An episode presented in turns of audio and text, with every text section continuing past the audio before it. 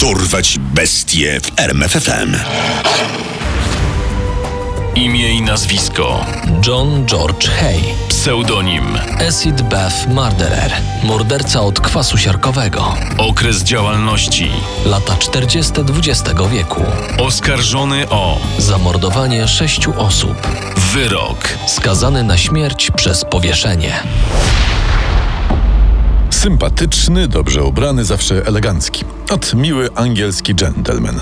Taki był John George Hay. Taki wydawał się być, bo w rzeczywistości był jednym z najbardziej bezwzględnych morderców w dziejach Wielkiej Brytanii. Swoje ofiary dobierał niezwykle starannie. Wszystkie były zamożne.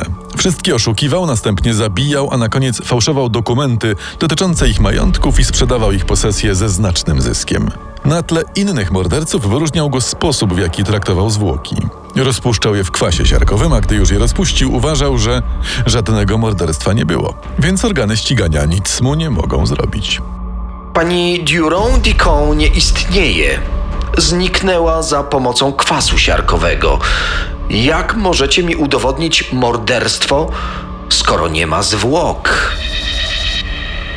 Tak wykrzykiwał w sądzie podczas procesu. Ale zanim do niego doszło, pozbawił życia co najmniej sześć osób, choć prawdopodobnie jego ofiar było więcej. On sam przyznawał się do dziewięciu. John George Hay urodził się w 1909 roku w Stamford, a dorastał w sąsiedniej wiosce Outwood. Jego rodzice, John i Emily, byli fanatykami religijnymi. Należeli do sekty braci z Plymouth. Byli to biblijni fundamentaliści, niekiedy nazywani szczególnymi ludźmi. Dom państwa Hay był ogrodzony wysokim płotem i całkowicie odizolowany od zewnętrznego świata. Wszelkie rozrywki czy uprawianie sportów były tu zakazane, a do naczelnych, codziennych zajęć Johna już od maleńkości należało studiowanie Pisma Świętego. Ojciec chłopca miał na czole małą niebieską plamkę. Prawdopodobnie była ona zwykłym miejscowym przebarwieniem skóry, ale przed synem utrzymywał, że to coś zgoła innego. To jest znak diabła.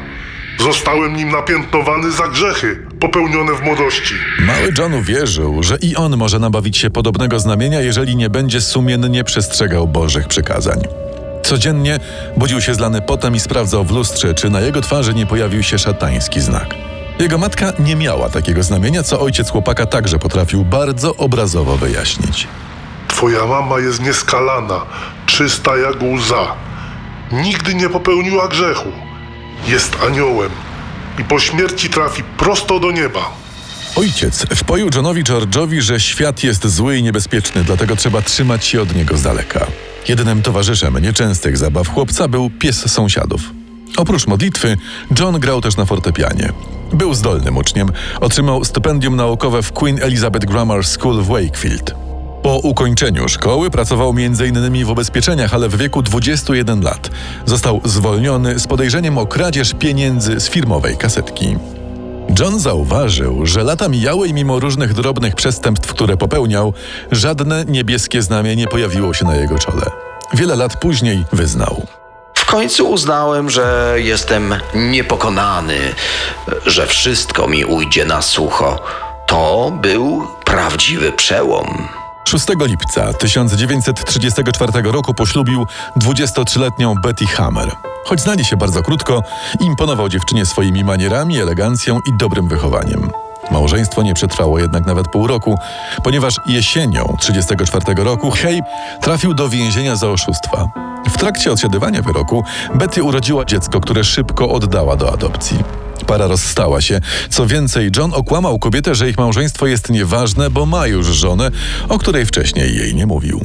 W 1936 roku Hay przeprowadził się do Londynu. Tam zatrudnił się w parku rozrywki prowadzonym przez Williama Donalda Maxwona i jego rodziców. Donalda i Amy Maxwon. Był ceniony przez pracodawców i współpracowników.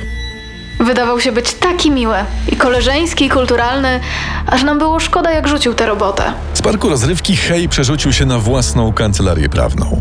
Za oszustwa, w tym podrabianie papierów, trafił na 4 lata do więzienia. Podczas odsiadki wymyślił sposób na to, jak szybko się wzbogacić. Najlepiej zamordować kogoś majętnego, a następnie spowodować zniknięcie jego zwłok. Nie ma ciała, nie ma zbrodni. Po swojemu interpretował przepis dotyczący corpus delicti. Hay był przekonany, że jeżeli skutecznie pozbędzie się zwłok, nikt mu nie może udowodnić zbrodni. Rozprawiał o tym tak długo i często, że w więzieniu stał się obiektem kpin. Chrzanił tyle o tym Corpus Delicti, że zaczęliśmy go przezywać Stary Corpus Delicti! John jednak nie przejmował się docinkami współtowarzyszy z celi. By zrealizować swój plan, poprosił o pracę w więziennym warsztacie. Tam oficjalnie wytrawiał metal kwasem siarkowym, a nieoficjalnie wkładał do kwasu myszy, by zbadać, jak oddziałuje on na tkankę zwierzęcą. Jeśli chodzi o myszy, rozpuszczały się w kwasie w przeciągu pół godziny. Ludzkim ciałom zajmowało to trochę dłużej, o czym Hay przekonał się wkrótce po wyjściu z więzienia. W 1944 roku, gdy był już na wolności, wskutek wypadku samochodowego został ranny w głowę. Widok i smak krwi przypomniały mu rzekomo o koszmarach, które pojawiały się w jego umyśle, gdy był dzieckiem i przyczyniły się do realizacji makabrycznego planu. Hay wynajął piwnicę przy 79 Gloucester Road, do której przez kilka lat zaciągał ofiary. Jedną z pierwszych był jego były pracodawca, William McSwan, którego spotkał przypadkiem w klubie w Kensington. John, kupę lat! Dobrze cię widzieć, stary! Jak tam? Jak rodzice? A, słuchaj, inwestują teraz w nieruchomości i biznes się kręci. A, słuchaj, inwestują teraz w nieruchomości. Biznes się kręci. Po takiej informacji Hay zacieśnił kontakty towarzyskie z Maxwellami. Trwało to kilka tygodni. 9 września 1944 roku pozbawił życia najpierw swojego kolegę Williama. W dzienniku napisał – Nagle poczułem straszny głód krwi. Uderzyłem Maxwona w głowę i poderżnąłem mu gardło. Potem wziąłem kubek, upuściłem nieco krwi i ją wypiłem. Następnie morderca umieścił ciało ofiary w beczce napełnionej kwasem siarkowym i wrócił do domu. Kolejnego dnia wylał pozostałości z ciała Maxwona do ścieków. Był bardzo zadowolony z tego, co zrobił. Rodzice Williama martwili się zniknięciem syna i pytali Heja, czy nie wie, dokąd mógł się udać. W końcu pewnego dnia nieco się uspokoili. Popatrz, John wysłał nam pocztówkę ze Szkocji. Miałeś rację, że pewnie uciekł, bo chciał uniknąć poboru do wojska. Seria pocztówek ze Szkocji była oczywiście sfałszowana przez Heja. Ten nie ustawał także w rozmyślaniach, jak pozbawić życia rodziców Williama. W międzyczasie zmodernizował nieco sprzęt do rozpuszczania zwłok, dokupując do niego specjalną pompę i zamordował, jak się później okazało, przypadkową kobietę w Hammersmith. Maxwellów zabił 2 lipca 1945 roku. Zginęli w identyczny sposób jak syn. Ich zaniepokojoną gosposię poinformował. Spokojnie, wyjechali do Ameryki. Prosili, by przekazywano mi całą korespondencję. Hay przejął nie tylko emeryturę Maxwella, ale także po sfałszowaniu podpisu ich syna nieruchomość należącą do małżeństwa. Przejął papiery wartościowe i pieniądze uzyskane ze sprzedaży majątku. Przez jakiś czas mógł się za to spokojnie utrzymać. Gdy pieniądze powoli się kończyły, wrócił do starych praktyk. Zamordował m.in. młodego mężczyznę z Kensington, a także 52-letniego doktora Archibalda Hendersona i jego żonę Rose. Aby dokonać tego podwójnego morderstwa, przewiózł swój sprzęt do londyńskiej dzielnicy Crowley, gdzie wynajął magazyn.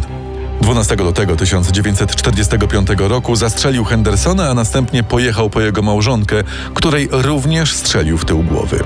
Zwłoki rozpuścił w kwasie.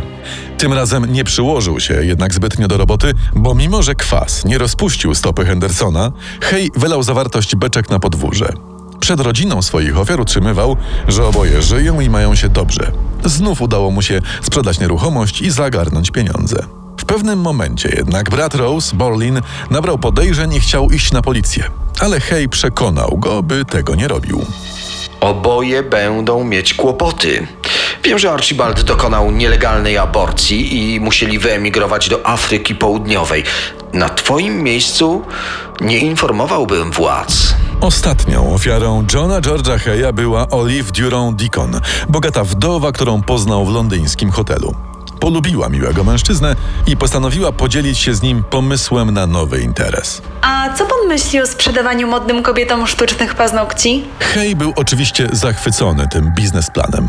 Co więcej, zdradził kobiecie, że ma pewien warsztat, a w nim materiały, które mogą jej pomóc w wyrabianiu takich paznokci. Na miejscu strzelił Oliw w głowę, zabrał jej kosztowności, a ciało rozpuścił w beczce z kwasem. Jednak tym razem morderczy plan nie do końca się powiódł. Znajomi wdowy rozpoczęli szeroko zakrojone poszukiwania. Policja w końcu wpadła na ślad warsztatu Johna. Znalazła w nim rewolwer kaliber 38, z którego niedawno strzelano, a także ponad 200 kg mazi. Część z niej okazała się ludzkim tłuszczem. W mazi pływał także kawałek czerwonej torebki i etui po szmince, które należały do Olive Durand-Deacon. Hay szybko przyznał się do winy. Linię obrony oparł na niepoczytalności. W swojej przebiegłości wiedział, że opłaca się udawać psychicznie chorego, by uniknąć kary śmierci. By uwiarygodnić swoje zwichrowanie, pił nawet własny mocz. W sądzie roztaczał wizję koszmarów, rzekomo prześladujących go od dzieciństwa. To dzikie, krwawe demony kazały mi zabijać i pić krew. Ale nikt nie dał wiary notorycznemu kłamcy, który zabijał przede wszystkim po to, by się wzbogacić. W konsekwencji popełnionych zbrodni John George Hay został skazany na śmierć przez powieszenie. Wyrok wykonano 10 sierpnia 1949 roku. Morderca przekazał w spadku swoje ubranie gabinetowi figur woskowych Madame Tissot. Trafiło ono do tzw. Izby Okropności. Tam sporządzono woskową figurę mordercy od kwasu siarkowego. Zgodnie z jego życzeniem zadbano o to, by ubranie figury było zawsze czyste i wyprasowane oraz by nie burzono idealnego przedziałka na jej głowie. Poznaj sekrety największych zbrodniarzy świata. Dorwać bestie w RMFFM.